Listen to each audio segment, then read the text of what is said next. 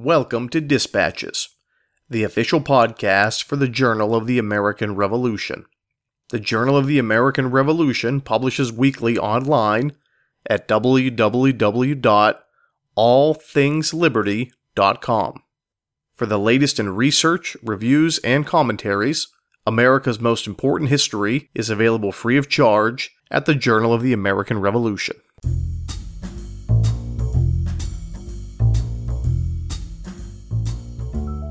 The term La, La Petite Guerre appeared as a way to officially bring the contact or conduct of light troops under the umbrella of civilized warfare. By the time of the Revolution, the Petite Guerre was understood to be a feature of regular warfare. That's Journal of the American Revolution contributor Brian K. Gerring discussing La Petite Guerre and the Indian War in the American Revolution. And he's our guest today. I'm Brady Crytzer, and this is Dispatches. This episode is brought to you by Westholme Publishing, publishers of To the End of the World, Nathanael Greene, Charles Cornwallis, and The Race to the Dan by Andrew Waters. Available now wherever books are sold. Hello, ladies and gentlemen, and welcome to another episode of Dispatches, our first for the year 2021.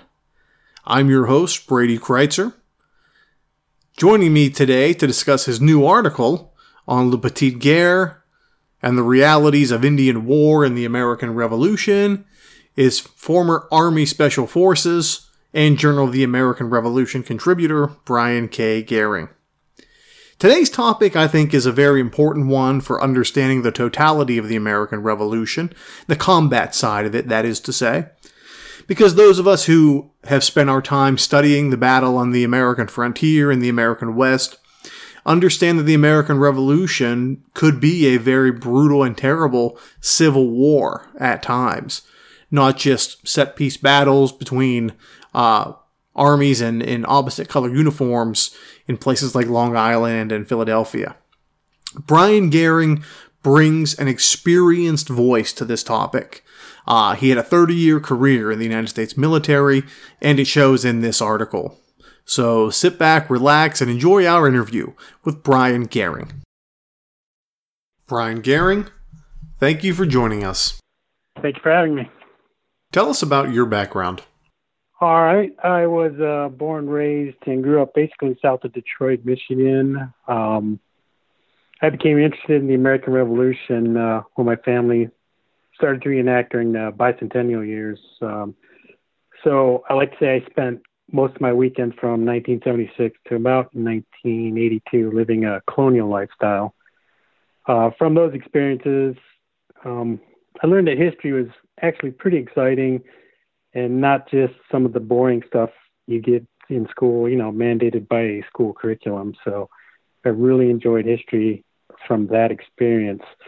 Um, I also learned from the past, or that the past can be easily misrepresented by teachers, sometimes even historians, um, usually through a lack of understanding. Um, in essence, they repeat the same old stereotypes, which I think we've all heard about. You know, the Americans won the revolution because they fought behind trees and the British stood out in the open. Um, during that time, I was I was too young to participate as a soldier, so really all I did was I I just watched and kind of took it all in. And I think the highlight of my weekends were always the the battle reenactments because I I did enjoy that and just kind of watching it, learning that way of 18th century warfare and kind of how that shaped future generations of warfare. This kind of always in my mind clicked, and it always made sense. Um, after that, uh, basically after high school, straight out of high school, I joined the uh, U.S. Army, and I was a infantry paratrooper in the 82nd Airborne. And I had a great time there, and I learned a lot, especially through the infantry environment. But it was in that environment I, I kind of learned I was basically just a number in a you know division of infantry soldiers. There really wasn't a lot of uh, what you'd think responsibility or a lot of forethought from from my side of like what's the big picture, what's going on here. You just didn't get a lot of that. So you know, looking at the army and looking at other things, I was like, well, there is units out there that can provide that kind of outreach for me or, or a different avenue for me. And that was the Army uh, Special Forces. So I tried out for that. I was selected and I graduated with them. So I served in uh, U.S. Army Special Forces, both on active duty and on the National Guard side. So during um, my National Guard side, I took um, took some college classes on and off throughout that time. It was always focused on history. That was always just seemed to what I was always drawn to, and uh, it was interesting because while studying history, I realized that the job of a historian was was pretty much identical to uh, intelligence analyst, which was one of the jobs I was trained in special forces and at work, because they both kind of gather facts and they they show where information is missing, and you need to get that information to kind of paint a clear picture. Um, and and I kind of like that. It, it for me it equated in my brain like, oh, these jobs are very similar, and it kind of even pushed me even further into the history historian field. So unfortunately, you know, 9/11 came along and college took a complete backseat. And um, during that time, I served in multiple combat deployments with special forces in Afghanistan and Iraq. And uh, recently, just retired last year, just about a year ago, after about 30 years of service. Um, during my final years in service, I completed a bachelor's of science degree with Norwich University, and then just this past summer, I completed my master's degree in military history from Norwich University. So right now, I'm just, um, you know, besides working historian and her, or working history fields, I'm getting back into reenacting too, and so I'm kind of portraying a light infantry soldier of the 1778, 1779 uh, light infantry uh, company with the First Pennsylvania Regiment. What first drew your interest into this topic? Well, I became interested. This topic developed out of my master's paper, which was I was examining why Washington wanted permanent light infantry forces in the Continental Army. So part of that research involved me examining the types of warfare that led to the creation of light infantry troops. Um, both forms of warfare meaning regular and kind of an irregular warfare types, had an impact uh, on the light forces that era. And I saw that through reading the primary sources and, and figuring out what was the big push for light infantry. Um, and it was during that process where reading Washington's writings and orders to the army and then spilling out into other primary sources, European and, and those type of writings, that I became aware of operations in uh, La Petite And I kind of realized that that did not necessarily equate in every single instance to irregular operations.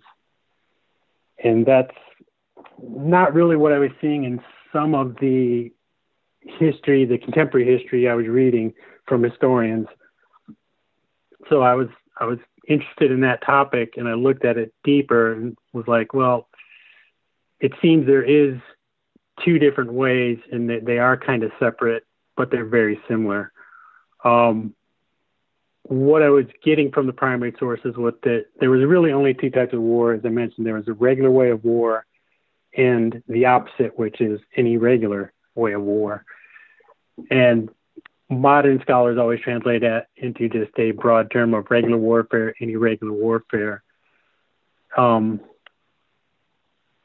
from my military background, obviously being taught and experienced irregular warfare and, you know, actually in combat, I had some kind of frame reference of, okay, you know, here's what this actually means and here's what it doesn't mean.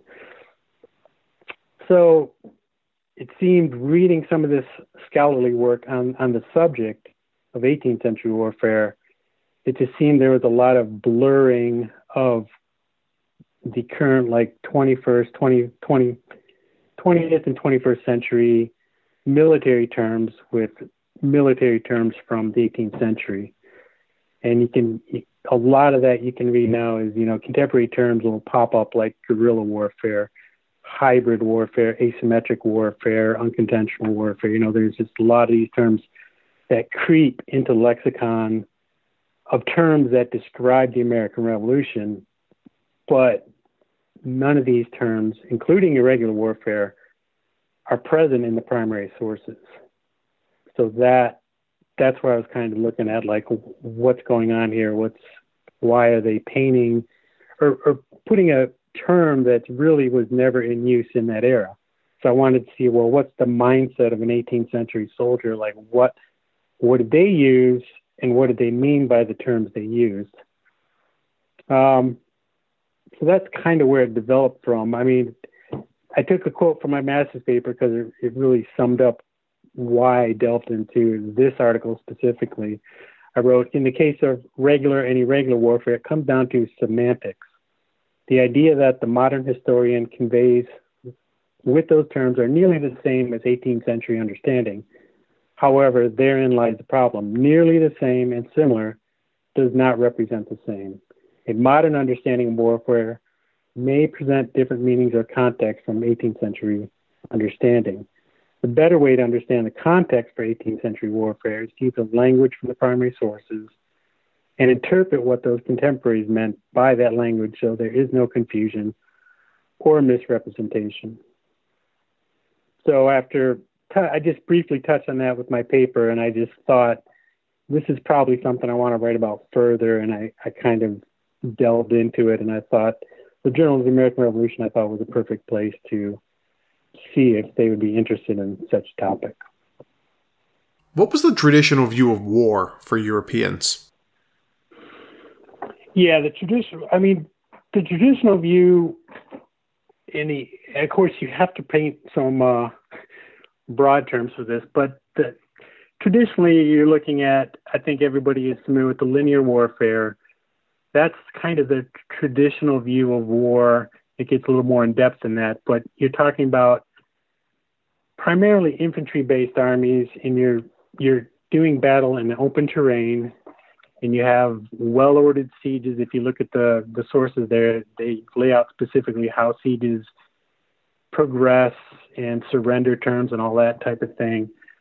Um, that's where you get the maneuver orderly maneuvers, you know, firing in mass volleys, bayonet attacks, that that type of very traditional linear warfare. Um, a part of that also is their traditional view of war was based on rules.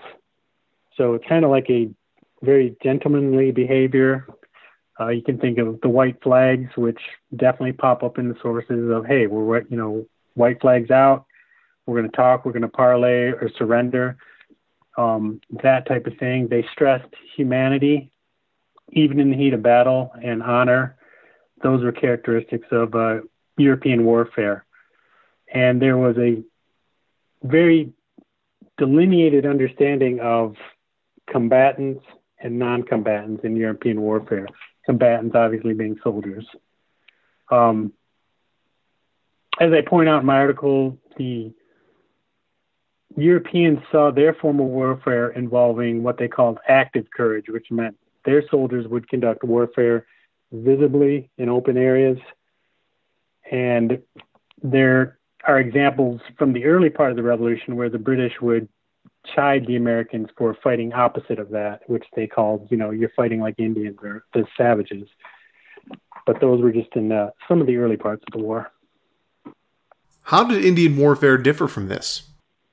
Yeah, simply put, I think the Americans, following the European mindset, they considered Indian warfare to be uncivilized.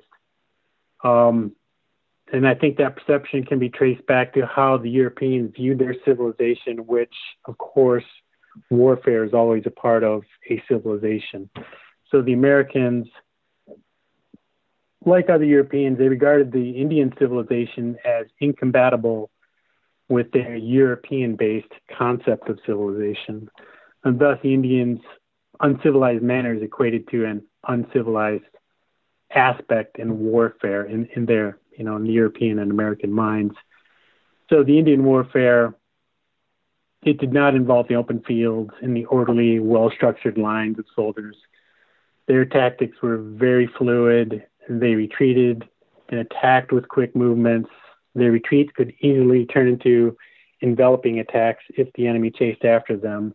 and that's something um, Henry Bouquet he even noted that um, late during the French and Indian War.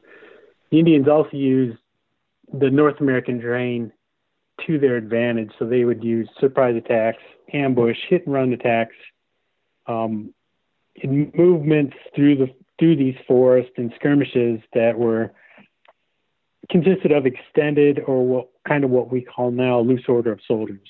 So the Indians did that that type of uh, tactics too. The Americans characterized Indian warfare is uncivilized primarily because of how the Indian tribes conducted seemingly inhumane warfare because there was no distinction between combatants and non combatants. The Indians would target anyone from babies up to, you know, the aged, the old people. Um, didn't really matter. Thomas Jefferson, he's got a good quote, and it, it really tellingly provides how Americans understood American warfare at the time. The quote is The known rule of warfare with the Indian savages is the indiscriminate butchery of men, women, and children. These savages fight not against our forts or armies in the field, but the farming settlements on our frontiers. By modern terms, that quote pretty much sums up unlimited warfare. That's what we call it today. Um, but by contemporary 18th century terms, that was savage warfare. How did Europeans react to Indian War? Well, I think the um, how they reacted to Indian warfare, you know, looking back again at the record, it's pretty much they were horrified by what they saw at first, and quickly fell right into that same pattern of okay, uh, uh tit for tat is basically you're going to do it to us, we're going to do it to you, and it just became that sort of horrific where nothing was really off limits. No, no non-combatants, nothing. Families, homes, crops, everything is part of a war. So, and anywhere, like I say, once once a violence begins, once that is unleashed, it it becomes a difficult thing to stop. And like I say, you can really look back and see it's a a tit for tat. It's a one for another. We're going to do to you, we're going to do it back to you. You're going to do it to us. So the Americans, as much as sometimes we don't like to think about it or, or stress it too much, they did the same savage warfare techniques against Indians, where they scalped, they mutilated, they killed non-combatants. They did, you know, we we did all that to Indians. Um, the Europeans, same thing. They often hoped that to get the Indian um, forces out to meet them in an open field, they thought, well, we can attack these non-combatants, and that will force them into open areas so we can fight them the way we're normally fighting. Doesn't really, you know, help the situation or, or justify it at all, but that was some of their thinking. Um, another way they reacted to it was they employed uh, what you know ranger units from the French and Indian War was really where that came about, but there was ranger units well before that. But that's where they really started to use um, colonial soldiers in ranger type outfits that could basically operate exactly as Indians, and that was one way they they came to terms with that. But the Rangers could be just as brutal as the Indians. Um, French Canadians referred to them sometimes as English savages during the French and Indian War. Um, we can see Sullivan's ex- expedition from the Revolutionary War. It's a, it's a perfect example of how the Americans treated the Indians in combat. Uh, in his order to um, Major General John Sullivan, Washington directed that uh, the quote is the immediate objects are the total destruction and devastation of their settlements and the capture of as many prisoners of every age and sex as possible, it is essential to ruin their crops now in the ground and prevent their planting more.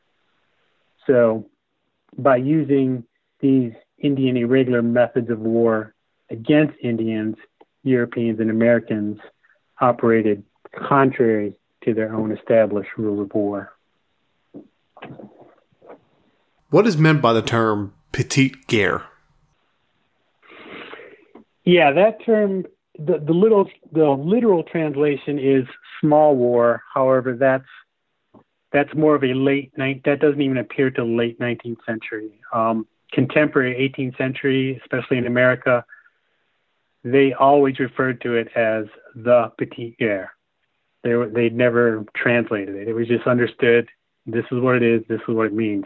Um, simply put, petite guerre is a war on the fringes of the main army. It means any military operation that directly impacts the main army, but it doesn't involve main forces from the attacker or the defender of the, or the defender. Yeah. The origin of the phrase dates to after the War of the Austrian Succession. Um, during that war, the concept of petite guerre it was employed. However, it was very it, it often involved brutal methods, much like Indians, the irregular methods of war. Um, so it was after the War of Austrian Succession, before the Seven Years' War, that Petite Guerre became codified mainly by French writers. That's why the term is French. Um, part of the naming and the codifying action of the Petite Guerre was because these military, these European military writers, they wanted this type of warfare, warfare to be conducted by professional and disciplined troops so they could curtail the atrocity and abuses that had occurred during the War of the Austrian Succession. And that was their way to bring this type of warfare under the umbrella of, you know, quote, civilized warfare. Um, the term La, La Petite Guerre it appeared as a way to officially bring the contact or conduct of light troops under the umbrella of civilized warfare by the time of the revolution, the petite guerre was understood to be a feature of regular warfare. Oftentimes, it was referred to as a war of detachments um, due to the detached nature of the troops conducting the petite guerre. Officers selected to uh, head these detachments were sometimes called partisans, and therefore we get also partisan warfare is another term that historians historians frequently equate with the petit guerre. Um, we can see in Roger Stevenson's uh, 1775 manual, the military instruction for officers detached in the field, we can see how Americans understood the conduct of the Petit Guerre. He described it as operations supporting the main war effort that troops conducted on the fringe of operations by either regular or irregular forces. In this context, irregular forces are not the full time uh, professional soldiers, but you can equate them to militia. In the grand scheme, petite guerre, it's almost like movements of pawns in chess. It, it's it helps the war, but it's really not going to decide the outcome. Um, it, it was good for keeping the enemy guessing where an attack can occur, so it's always keeping them off balance and it was a it was a good way to keep them spread out because the enemy had to protect vital interests, and so they could not, in theory, have a massed army somewhere for a final battle. They had to protect all these rear areas where the Petite Guerre could go in and disrupt them. How did Petite Guerre differ from other Indian war tactics? As I mentioned, the well, I didn't. Part of Europeans and, and Americans always used friendly Indian allies in their armies, So they employed them as scouts, trackers, as well as fighters. You can see that all throughout the era. So basically, the Indians were the subject matter experts, and the Europeans were going to them to say, hey, you know, join us. We'll give you X, Y, Z. Help us fight your enemies, our enemies. So, what better way to combat and defeat an enemy than to get someone who knows exactly how the enemy works? um, for the British, they kind of understood that Indians had a better grasp on how to use the North American terrain during combat. The British and, and the Americans, they they could turn a blind eye to the atrocities. In some cases, they even encouraged them, but that was their way of getting that little extra something they needed to get out in the um, in the forest, in the thickets of North America. So the Europeans used these to, uh, the Indians to conduct independent operations, which would basically keep the frontiers of the American colonies in a constant state of war. So it, it was almost thinking it's almost like a petite guerre in reverse, to where it was the Americans have to watch out for their rear because the Indians are always back in the rear attacking again settlements, non-combatants such as that. How did Indian War and Petite Guerre merge over time?